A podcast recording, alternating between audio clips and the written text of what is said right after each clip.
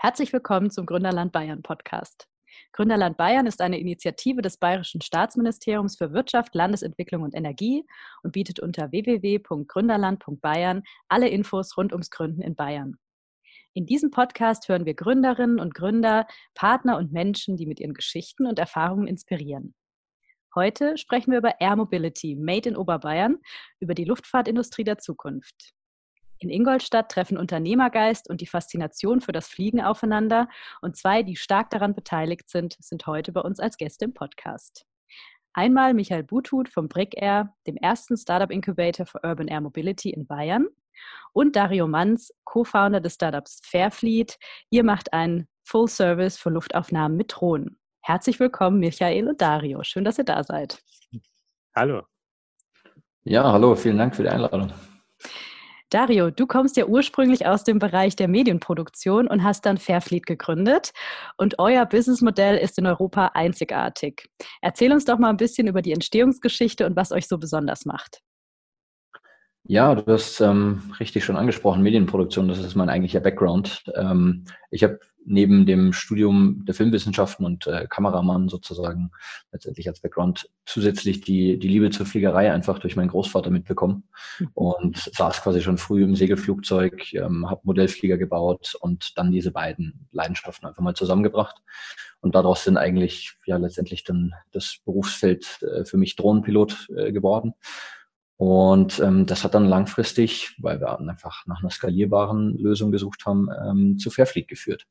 Was nichts anderes ist als Uber für Drohnenpiloten, wenn man so möchte. Also wir haben ein Drohnenpilotennetzwerk ähm, mittlerweile über Europa hinaus in 70 Ländern weltweit mit ähm, 3000 Drohnenpiloten oder über 3000 und bieten Luftaufnahmen weltweit eben für Kunden unterschiedlichster Couleur an. Mhm. Das klingt jetzt ja so ein bisschen easy, ne? so, oh, ich habe das so ein bisschen gemacht und dann haben wir Fairfleet gegründet. Ähm, wie war das denn oder wie war denn der Schritt von, ich bin mit meinem Großvater zusammen geflogen und habe da Bilder gemacht hinzu, ich monetarisiere das Ganze, also Luftaufnahmen, an wen kann ich die verkaufen? Wie war denn der Schritt? Also ganz am Anfang stand ähm, klar die One-Man-Show. Du bist Kameramann beziehungsweise dann eben Drohnenpilot und ja, verdingst dich bei unterschiedlichsten Produktionen, Werbeproduktionen, Tierdokumentarfilm und ähnliches eben als der Spezialist mit der Drohne vor Ort. Ähm, und dass das nicht wirklich skalierbar ist, weil ich mich nicht kopieren kann, ähm, war dann relativ klar. Und ähm, ja, dann ist letztendlich tatsächlich noch an der Uni ein Businessplan entstanden, der erstmal wieder in der Schublade verschwunden ist und ein bisschen eingestaubt ist und dann ein paar Jahre später ähm, im Rahmen eines Inkubators von einem großen Versicherungsunternehmen äh, letztendlich zum Leben erweckt wurde. Und ja, dort habe ich mich mit äh, meinen Co-Foundern zusammengefunden. Ähm, alleine geht sowas nicht, äh, ist meine Meinung definitiv. Und wir haben uns ja eine schöne Reihe an Spezialisten zusammengefunden und das, wie du gerade gesagt hast, die, die leichte Aufgabe sozusagen dieser Herausforderung irgendwie einigermaßen gemeistert. Und jetzt ähm, sitzen wir fünf Jahre später hier und ähm, fliegen in deutlich mehr Ländern als nur Deutschland. Und ihr habt ja auch ziemlich viele Drohnenpiloten. Wie findet man denn Drohnenpiloten? Ja, netterweise tatsächlich auf den üblichen, sag ich mal, einschlägigen Social Media Plattformen. Ähm, sowohl eben einen LinkedIn für die, ich sag mal, professionelleren, ähm, als auch Social Media im Sinne von Instagram, Facebook äh, für den Nachwuchs, den wir dann so ein Stück weit noch weiter ausbilden und quasi professionalisieren. Michael, ihr habt ja den ersten Startup Incubator für Urban Air Mobility in Bayern und das ist natürlich der ideale Platz für jemanden wie Dario. Ähm, ist Teil des digitalen Gründerzentrums in Ingolstadt und spezialisiert auf Drohnentechnologie und Air Mobility. Kannst du uns ein bisschen mehr darüber erzählen? Ja, genau. Ähm, also vielleicht fangen wir nochmal ganz vorne an. Grundsätzlich gibt es ja mit Gründerland Bayern auch ganz viele Gründerzentren überall quer über Bayern. Ähm, es gab dann nochmal einen zweiten Aufruf, wirklich ein Gründerzentrum zu machen, was ein spezielles Thema hat. Ähm, da haben man sich diverse beworben und wir hatten schon immer die Idee, warum sollen denn vielleicht Leute in diese Region kommen? Kann man irgendwie was besonders hervorheben, was vielleicht schon da ist, was noch man noch nie so richtig weiß oder auch außerhalb von Ingolstadt weiß? Wir haben ein bisschen angefangen, so Infrastrukturthemen uns anzuschauen, die schon existiert und sind von der Donau über Rennstrecken, weil Audi hier auch vor Ort ist, bis hin zu einem großen Flugplatz in Manching gekommen. Ähm, den Flugplatz, den kennen die wenigsten, ähm, der ist aber hat gigantische Ausmaße. Ähm, da testet und entwickelt Airbus. Das ist aber auch ein gleichzeitig ein Bundeswehrflughafen und dort fliegt auch zivil, also kleine Maschinen, Helikopter. Ähm, also sind eigentlich alle Player vor Ort. Und so die, die Story, die ganz viele kennen, ähm, die in dem Umfeld sind, ähm, ist, dass der so groß gebaut wurde und die Staatenlandebahn so lang ist, dass das Space Shuttle dort hätte notlanden können. Kam nie dazu, aber Cape Canaveral, Manching und irgendwo in Australien wären die Notlandeplätze gewesen. Ähm, das ist immer ganz witzig, weil wir das auch gerne erzählen. Ähm, darüber hinaus gibt es aber, da es ein Entwicklungsflughafen ist, ganz viele Möglichkeiten, dort in Lufträumen zu testen und eben neue Fluggeräte zu erproben, aber auch neue Services, die vielleicht noch gar keine Zulassung haben. Also, und ähm, da haben wir gesagt, das ist was, was wir zusammen mit Airbus eben Gründern und Startups anbieten können, weil das ist genau immer das Problem. Als kleines Startup und Gründer, ja, wenn ich dann eine E-Mail an info at Airbus oder info at bundeswehr.de schreibe und sage, kann ich hier vielleicht mal testen und fliegen, das geht nach hinten los.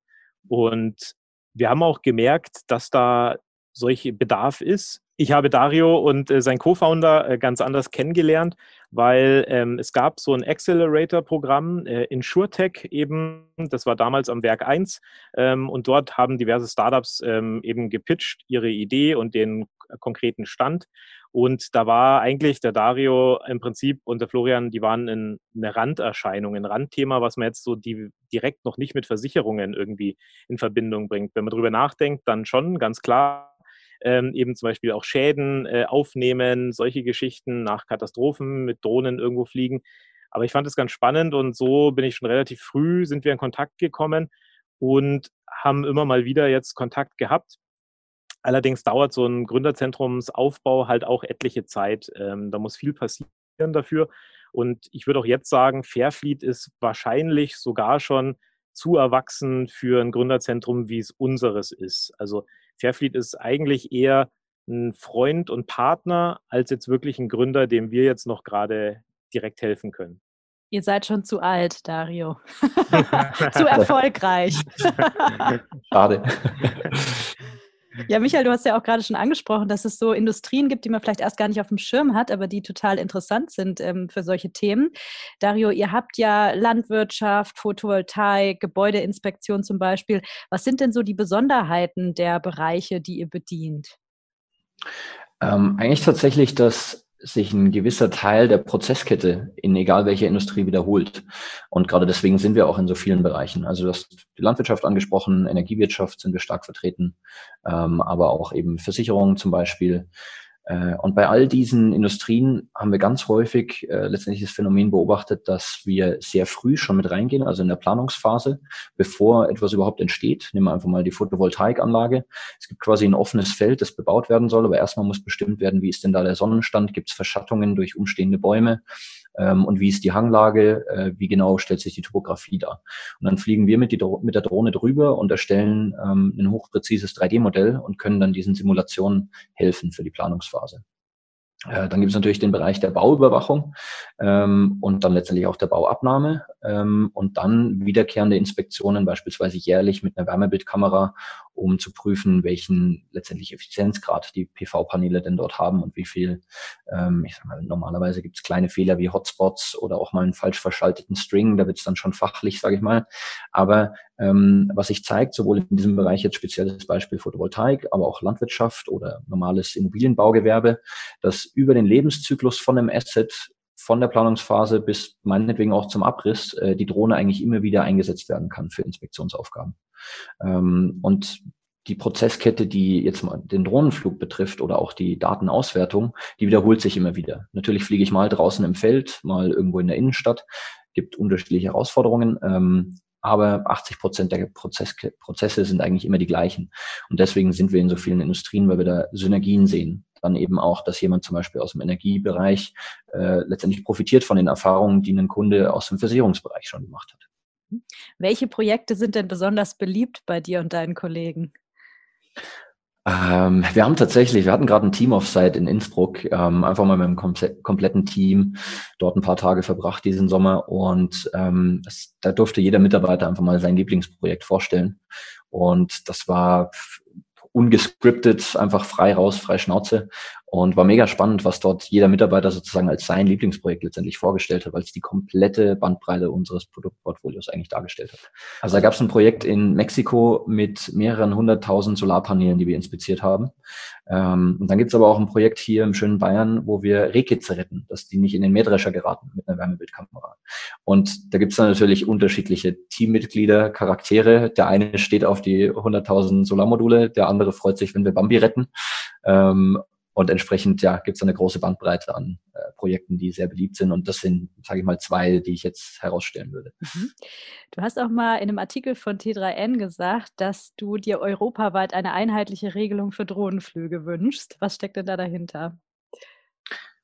Ja, tatsächlich, dass wir bisher, muss man fast schon sagen, ein starker ja, Flickerlteppich in Europa waren und was im einen Land gilt, äh, ist im anderen quasi unvorstellbar.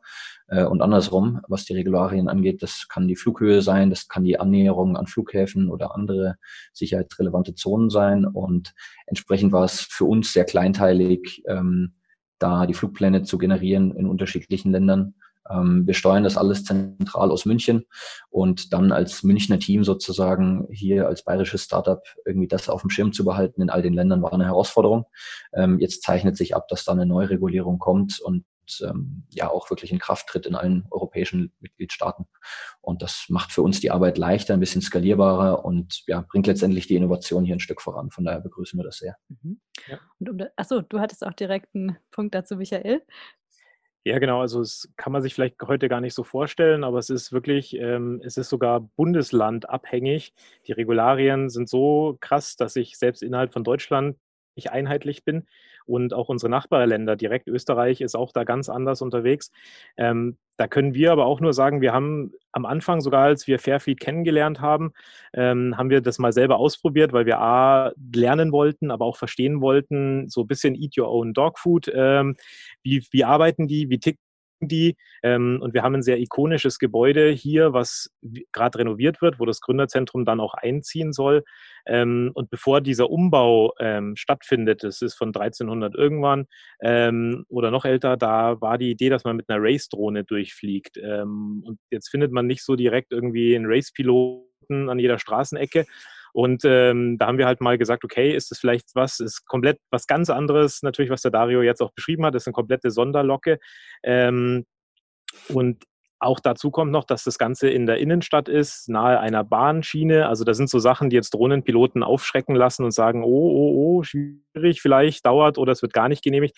Und das war so smooth wie gefühlt noch nie. Also da ist wirklich, das ist also das, was der Dario sagt, da steckt auch, glaube ich, das Know-how, sich da reinzufuchsen ähm, und mit den Luftämtern zu sprechen und genau diese Genehmigung und deren Sprache zu sprechen, weil es sind einfach Ämter, Behörden, die ticken ganz anders und die sind auch oftmals noch gar nicht so auf Drohnen ausgelegt. Das Ganze bessert sich jetzt hoffentlich mit dieser europäischen Drohnenverordnung. Aber das wird auch noch ein bisschen dauern, bis die dann wirklich zum Einsatz kommt. Mhm.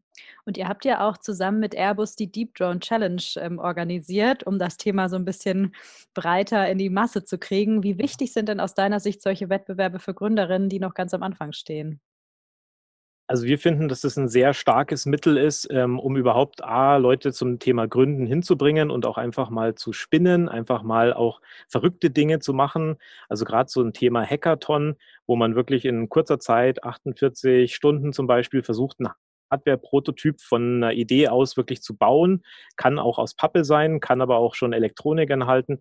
Das sind so Themen, weil die Leute sich da als Team finden und begeistern und wir dann auch damit zum Beispiel gleich Preise ausloben, die dann oftmals aber was mit dem Thema Gründen zu tun haben. Vielleicht eine Anschubfinanzierung, Projektbudget ähm, oder auch Support und Unterstützung unsererseits dann, damit halt diese Ideen weiterleben, weil wir haben es so oft gesehen und ich selbst, als ich Student war, man hat viele Ideen, es gab auch ganz viele Wettbewerbe, 5-Euro-Business habe ich selber daran teilgenommen, aber wenn diese Wettbewerbe rum sind, steht man oft ganz allein auf weiter Flur da und da ist es gut, genau dann auch ein Gründerzentrum zu haben, was dann sagt, hey, ich weiß, noch sehr weit vielleicht, noch weiter Weg, bis wirklich daraus ein echtes Startup entsteht, aber wir wissen, was du brauchst und wir sind einfach an deiner Seite. Mhm. Und mit dem Brick Air wollt ihr ja auch internationale Startups und Gründerinnen anziehen. Wo seht ihr denn die besonderen Chancen von einem internationalen Ansatz? Hm, Also in Deutschland gibt es zurzeit so ähm, rund um das Thema UAS äh, so ungefähr 400 Firmen. Also da ist natürlich noch nicht unbedingt das Thema kleine Drohne dabei, weil so im allgemeinen Jargon, wenn man von Drohne spricht, denkt man an die DJIs äh, aus dem Mediamarkt, mit denen ich dann vielleicht rumfliegen kann und mein Gebäude mal füllen kann. Aber da gibt es viel größere Fluggeräte auch. Das geht dann hin bis zum City Airbus. Ähm, europaweit und weltweit gibt es natürlich noch ganz andere Player ähm, und viel mehr und auch viel mehr Interesse an solchen Themen. Und wie der Dario aber auch schon genau erklärt hat, die Fluggeräte sind vielleicht das eine, aber die, eigentlich steckt wirklich viel Innovationsgrad noch in den Services, was ich damit mache, eben von Rehkitzen über Solaranlagen, da stehen wir noch am Anfang. Und unsere Idee ist wirklich, das auf europäische Ebene zu heben, damit dann wirklich Gründer hierher kommen, testen, fliegen, auch ein Netzwerk schaffen. Also wir sind starker Verfechter und glauben stark an das Thema Netzwerk und Vernetzung und dann das so attraktiv ist, dass die natürlich auch hier vor Ort bleiben. Und diese Deep Drone Challenge, da haben wir zum Beispiel Anmeldungen aus 27 verschiedenen Ländern gehabt. Das ging von Sambia über Kanada bis hin Frankreich. Das hat sich ab einem gewissen Punkt, natürlich haben wir das angeschoben mit dem Marketing, ab einem gewissen Punkt war das ein Selbstläufer. Das hat sich in der Szene krass verbreitet. Ist ja bestimmt auch eine nicht so große Szene, ne? Sondern schon so Close Circle ein bisschen, oder? Also man trifft, muss der Dario auch sagen, der ist noch viel mehr unterwegs als ich. Äh, an, mit Corona natürlich schwierig, aber bei den einschlägigen Messen oder bei den einschlägigen Events trifft man auch oftmals immer wieder die ähnlichen oder gleichen Leute. Und da gibt es auch ein paar gute Netzwerke ähm, eben in Europa oder auch in Deutschland. Also ja, es ist schon eher so eine große Familie, ähm, manchmal wie ein großer Wanderzirkus und mal ist der in Amsterdam und mal ist der auf der anderen Seite der Welt. So fühlt sich das ein bisschen an. Und eben oft auch hoffentlich bei euch in Ingolstadt. Du hast ja schon gesagt, ein großer Vorteil ist eben die Möglichkeit in Manching. Ähm, aus eurer Sicht, also von euch an, Frage an euch beide, was macht denn Ingolstadt als Standort so besonders?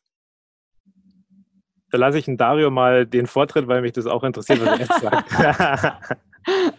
Ja, definitiv. Also ähm, für uns als Münchner ist es natürlich irgendwo naheliegend schon mal, dass das recht angenehm. Ähm, es gibt ja, ich sag mal, ähnliche Initiativen europaweit. Ähm, aber das ist eben gerade für einen Startup oftmals nicht abbildbar. Mhm. Ähm, von daher schon mal cool, dass es so nah ist, wirklich einfach vor der Haustür letztendlich. Ähm, dann die Infrastruktur, die in Ingolstadt, eben speziell Manching, ähm, zur Verfügung steht äh, für solche Flugtests, ist natürlich einzigartig, äh, sowohl physisch am Boden als auch die Lufträume darüber. Ähm, und dass man da auch einfach, muss ich sagen, den Netzwerkcharakter äh, Leute trifft, die ähnliche Ideen haben, wo man sich gegenseitig da so ein Stück weit innovativ befruchten kann sozusagen und nochmal Dinge voranbringen kann, nochmal andere Lösungsansätze auch kennenlernt. Ähm, und das macht Ingolstadt schon sehr sympathisch. Und dann sind es natürlich auch ansässige Unternehmen, die einfach in der Region sind ähm, und auch, ich würde sagen, innovationsfreundliches Management, wenn man es so nennen will, in der Stadt selbst ähm, die auch da einfach nochmal ein bisschen ihren Beitrag leisten und ja, indem man dann da teilweise mit in die Kommunikation geht und solche Dinge auch vorantreiben kann. Michael, was ist es bei dir? ähm, also ganz klar, natürlich ist Ingolstadt Stadt des Bieres äh, und Stadt von Audi. Das sind so wahrscheinlich die zwei Dinge, die man vielleicht als Tourist äh, von Ingolstadt kennt. Ähm, Nee, ich würde auch sagen, wieder Dario, es ist einfach so, aktuell sind super viele Spezialisten und Zuliefererfirmen hier, ganz viele natürlich auch Automotive, aber autonomes Fliegen und autonomes Fahren ist in bestimmten Teilen äh, sehr nah beieinander. Ähm, die Testmöglichkeiten sind super und es ist halt so, München hat halt einen großen Verkehrsflughafen, da hat auch sowas Vorrang. Ähm, dann ist es natürlich direkt anschließend an große Tourismus- und Naherholungsgebiete. Das ist in Ingolstadt, es ist eine Stadt, die ist überschaubar von der Größe, auch noch, glaube ich, ganz gut handelbar. Ähm, und der Flugplatz ist halt wirklich im Vergleich wahnsinnig riesig und diese Lufträume drumherum. Das heißt, man hat da eigentlich super Bedingungen, ohne dass ich gleich wirklich dann in dem tiefsten urbanen Dschungel, in dem mit Trillionen bevölkerten äh, Flächen irgendwas machen muss, sondern ich habe so ein bisschen halt eine Spielwiese. Und mit dem autonomen Fahren haben wir schon hier Pilotregion. Und auch mit der Hightech Agenda Plus äh, sollen ja nochmal 100 Millionen Euro in die Region fließen, genau zum, zur Unterstützung von diesen Themen eben, dass das der Knotenpunkt fürs autonome Fliegen und autonome Fahren wird. Ihr seid ja beide auch Teil der Urban Air Mobility Initiative von der Europäischen Kommission. Was erhofft ihr euch dadurch und was sind so Meilensteine, die dadurch erreicht werden sollen? Also die URM-Initiative in Ingolstadt, die ist im Prinzip parallel entstanden und wir haben die von Anfang an stark mit, mit äh, geformt, ähm, weil die URM-Initiative ist im Prinzip eine Projektplattform. Es gibt äh, Modellstädte, die sagen, sie sind Pilotregion für genau diese Themen, angefangen ursprünglich mal beim Flugtaxi, aber man auch dann gesagt hat, okay, diese Cases, das Thema Flugtaxi, das ist das eine, aber da gibt es noch weitaus mehr. Ähm, die funktioniert grundsätzlich auch gut. Es ist aber viel Richtung Forschungsprojekte und so Forschungsprojekte dauern auch oftmals drei bis fünf Jahre zum Beispiel. Ähm, das ist uns als Startup-Inkubator manchmal sogar zu lange. Wir sind da sehr ungeduldig. Wir wollen halt oftmals schneller sein. Und äh, das ist, glaube ich, auch was, was viele Leute antreibt, gerade im Startup-Umfeld. Sie wollen einfach maximal schnell sein und maximal auch schnell Erfolge haben oder auch Misserfolge, aus denen sie lernen können. Und jeder Accelerator wäre halt um ein Vielfaches schneller. Und so haben wir gesagt, passt es genau, dass wir das parallel machen und wir im Prinzip aber so ein bisschen auch der, der aktivere Arm sind. Direkt heute schon loslegen, direkt heute schon Dinge äh, fliegen lassen oder äh, Services oder Gründern helfen oder Leute vernetzen ähm, und nicht äh, nur ein ausschließlich auf Förderprojekte oder Forschung setzen. Dario, wie ist es bei euch? So ja, ähm, ich kann dem Michael da nur zustimmen und gerade wir als Startup ähm, ja, sehen da natürlich auch irgendwie den Bedarf, sage ich mal, schnell zu handeln. Das ist normalerweise der Kundenanspruch. Ähm, was wir natürlich zu schätzen wissen und worauf wir letztendlich auch aufbauen, ist ein solides Forschungsfundament und deswegen braucht solche Projekte ähm, definitiv. Und wir, würde ich sagen, nehmen da auch eher teil im Sinne von, wir nehmen eine Rolle ein, bei der wir uns sehr genau anschauen, was kommt denn da. Also, dass wir als Startup ähm, ja, ein Stück weit mature, also schon erwachsen sind, ähm, ist ein gutes Zeichen und wir dürfen aber den Anschluss nicht verpassen. Und was jetzt zum Beispiel in so einer UAM-Initiative letztendlich entwickelt wird, das kann unser Kernprodukt in drei Jahren oder fünf Jahren sein. Und ähm, deswegen ist es für uns sehr spannend, da sozusagen am Puls der Zeit zu bleiben und auch einfach unsere Strategie danach so ein bisschen auszurichten, was denn da gerade erforscht wird und was sozusagen marktreif wird. Genau. Und es ist so eine Art äh, Marktplatz auch natürlich für Startups, weil da sind viele ähm, große Unternehmen auch dabei, die auch Teil der URM-Initiative sind, die konkrete Anwendungsfälle und Problemstellungen eigentlich haben, aber noch nicht so richtig wissen, wie sie die angehen oder irgendwie einen Umsetzungspartner suchen. Und da ist es natürlich auch Gold wert, wenn sich da ein Startup und gerade eins, was so vielfältig ist wie Fairfleet vorstellt und sagt, hey, von Solaranlage bis hin über Windkraftanlagen bis hin zu Rehkitzen haben wir alles schon gemacht, können wir vorweisen. Mhm. Dario, du hast ja auch gerade gesagt, so wer weiß, vielleicht ist das in drei Jahren, ist da was Interessantes für uns noch dabei oder es wird Auswirkungen auf uns haben. Das hört sich ja so an, als seid ihr sehr flexibel und passt auch immer euer Business Model dem Need des Kunden oder des Marktes an. Hast du da ganz praktische Tipps für Gründer, Gründerinnen? Ähm, wie macht man das? Ähm, ja, also einen Kunden als Sparring-Partner zu haben, ist Gold wert. Und da sozusagen wirklich, ja, einfach ein cooles Team zu haben, das motiviert zu halten, ist, glaube ich, für jeden Gründer unabdingbar. Also das ist mit das Wichtigste, weil alleine wuckt man so eine Herausforderung nicht. Und wenn man dann einen Kunden hat, der als Sparring-Partner eben mit einem in den Ring geht und einfach sagt, das Produkt müsste der in die und die Richtung vielleicht noch ein bisschen formen, noch ein bisschen ändern, ähm, das ist auch ganz, ganz wichtig. Also mit einem Produkt am Markt vorbeizugehen, dann wird es nicht gekauft und dann ist irgendwie die schönste Idee zum Scheitern verurteilt. Deswegen, das wären eigentlich meine beiden Tipps an der Stelle. Einfach ein cooles Team motiviert halten und gleichzeitig nah am Kunden sein und Produkte wirklich für den Markt entwickeln und daran anverpassen. Mhm. Und potenziell sind wir ja auch alle Kunden für diese Angebote zum Beispiel. Michael, du hast auch mal gesagt, wenn die Entwicklung weiterhin so rasch voranschreitet, werden Lufttaxis schneller kommen als das autonome Fahren. Wie genau meinst du das? Also das kann man, ist eine sehr subjektive Meinung natürlich, aber zu meiner Person, ich war ja jetzt sehr lange in der Automobilszene unterwegs, ähm, habe da zehn Jahre lang gearbeitet bei einem großen Automobilhersteller und auch das Thema autonomes Fahren ähm, mitgemacht. Und das Problem ist gar nicht so sehr die Technik. Die Technik ist äh, schon relativ weit. Das sieht man auch in diversen Showcases äh, und diversen Werbevideos. Und beim autonomen Fliegen ist es ähnlich. Da ist es gar nicht so sehr die Technik. Es sind oftmals die Regularien eigentlich und die Freigaben. Und ähm, da ist es nun mal jetzt so, dass ähm, bis vor kurzem war noch überhaupt nicht klar, wann wir denn, das ist fürs autonome Fahren, spricht man da von Level 5, das ist das, was man wirklich mit autonomem Fahren meint, wo man sich zurücklehnen kann, ähm, überhaupt mal in Ansatz flächendeckend erlaubt sein wird. Ähm, da gibt es jetzt einen Zeithorizont oder einen Zeitfokus.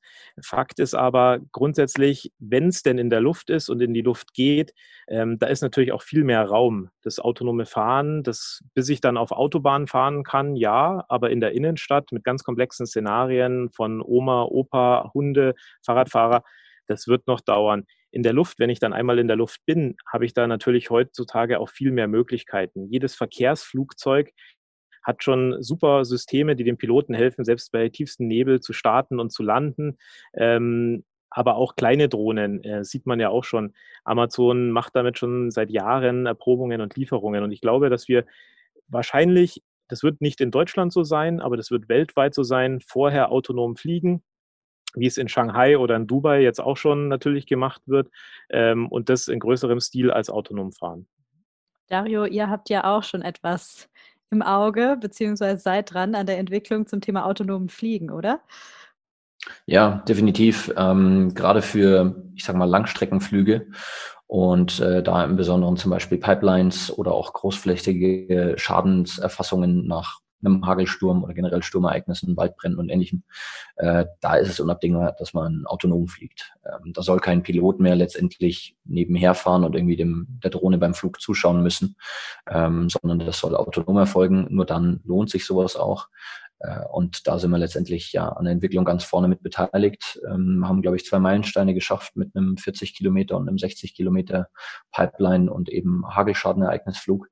Und ähm, ja, das ist sehr spannend und ist tatsächlich, wenn du nach den Lieblingsprodukten vorhin gefragt hast, ähm, bei, mir, bei mir persönlich das, was mich am meisten reizt. Also diese Beyond Visual Line of Sight Flüge, wo man außer Sicht fliegt und die Drohne autonom letztendlich im Luftraum unterwegs ist. Mhm. Stichwort Digitalisierung der Luftfahrtindustrie. Welche Innovationen glaubt ihr werden unsere Zukunft prägen? Jetzt dürft ihr uns mal mitnehmen. Also wichtiges Thema, glaube ich, Digitalisierung ist definitiv äh, ein UTM, ähm, dass ich diesen Unmanned Traffic manage. Mhm. Das muss komplett digital und automatisch laufen. Ähm, da gibt's größere Player in Deutschland, ähm, die daran ja, entwickeln und das vorantreiben. Und wir scharren so ein bisschen mit den Hufen und warten darauf nur, äh, damit mal dieser, ich sag mal, kleinteilige Papierkrieg rund um Genehmigungen ähm, aufhört mhm. und Drohnen einfach noch mehr Potenzial entfalten können. Weil wenn ich mir heute, wir haben ein sehr präzises Admin-Panel, bei dem all die Flüge orchestriert werden von unseren Drohnenpiloten, wenn man so will. Und da wird sehr genau getrackt, für welchen Flug wir welche Genehmigungen einholen, wie lange das dauert, wie sehr das einen Flug auch verzögert und wie viel Arbeitszeit von einem Mitarbeiter hier im Team sowohl in die Genehmigungen gesteckt wird, als in die Flugplanung, als auch dann in die Weiterverarbeitung, Qualitätskontrolle und, und, und. Und wenn ich mir diese Verteilung anschaue und sehe, dass teilweise für einen zehnminütigen Drohnenflug manchmal Faktor 10 oder 15 an Genehmigungszeit drauf geht, ähm, das ist halt einfach unverhältnismäßig. Und da könnten wir deutlich mehr Use Cases noch anbieten, wenn sich dieses Verhältnis mal so ein bisschen ausgleichen würde. Und das ist für mich ein wichtiger Punkt, dass wir das, ich sag mal, ja, innovativ angehen und digitalisieren, ähm, was das ganze Unmanned Traffic Management angeht. Mhm. Ja, ich finde, ich glaube, wir können uns das noch gar nicht vorstellen, was da alles kommt. Also was jetzt der Luftfahrtindustrie gerade so busy passiert, ist das, was der Automobilindustrie vor gefühlt zehn Jahren so ein bisschen passiert ist und auch belächelt wurde am Anfang, dass ganz neue Player kommen, dass ganz neue Ideen entstehen, dass ganz neue Geschäftsmodelle kommen. Sowas wie Uber haben wir vorher schon gehört, hätte sich vorher keiner vorstellen können. Oder Tesla hat jeder belächelt oder sowas. Und ähm, im Prinzip, wenn man sich das jetzt anschaut, ähm, aktuell verschieben sich da Machtverhältnisse ganz gravierend. Ähm, und ich glaube, da ist super viel Innovationsgrad. Und ich glaube nicht, dass es wirklich nur rein das Flugtaxi ist, ähm, das eh sehr negativ auch manchmal belegt ist, dass der Manager damit dann zur Arbeit fliegt statt fährt. Das ist es, glaube ich, nicht. Ähm, aber vielleicht ist es der bessere Rettungshubschrauber, der einfach vielleicht sogar auch einfach nur kostengünstiger ist. Aber ich glaube, gerade in diesen Services und in diesen Sharing-Modellen und in, da, da liegen eigentlich die Innovationen. Mhm.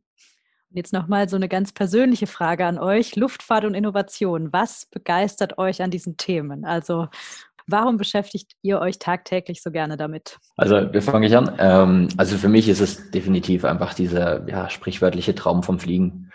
Ich habe das sozusagen in die Wiege gelegt bekommen, ähm, bin selber heutzutage gern noch mit einem Paraglider am Berg und ähm, ja, schwebt dort sozusagen die Hänge wieder runter und diese, diese Freiheit, die man da spürt, ähm, das ist einfach was, was mir definitiv fehlen würde. Und wenn ich schon arbeiten gehen muss, dann doch am liebsten irgendwie mit einem mit einem Thema, was rund um die Fliegerei irgendwie, ja, sage ich mal, damit zu tun hat. Ähm, und das motiviert mich auf alle Fälle. Ja, bei mir ist es ähm, einfach in der Kindheit schon, glaube ich, tief verankert. Ich bin größter Fan von Knight Rider, Airwolf und solchen Dingen gewesen. Street Hawk, für die, die es vielleicht noch kennen. Ich habe jetzt so gefühlt meinen Knight Rider-Traum äh, die letzten zehn Jahre bearbeitet und habe Autos entwickelt und gebaut, die das können, was der Kit damals konnte. Ähm, bin dann im Silicon Valley in meiner Zeit bei Audi ähm, auch nochmal ganz anders in Kontakt mit Innovationen gekommen. Und das hat mich im, im Kopf, glaube ich, nachhaltig versaut. Ähm, und jetzt ist so, glaube ich, ein bisschen die Phase, wo ich eher diesem Airwolf-Thema hinterher äh, gehe und auch einfach fasziniert bin, sowas, so moderne Themen auch einfach jetzt wirklich Realität entstehen zu lassen, dass ich einfach da ganz moderne Dinge habe.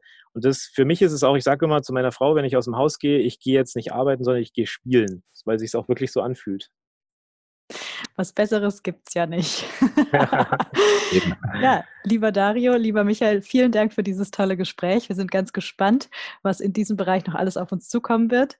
Weitere Tipps, Tricks und Geschichten rund ums Gründen findet ihr auf www.gründerland.bayern. Viel Spaß damit und bis zur nächsten Folge unseres Gründerland Bayern Podcasts.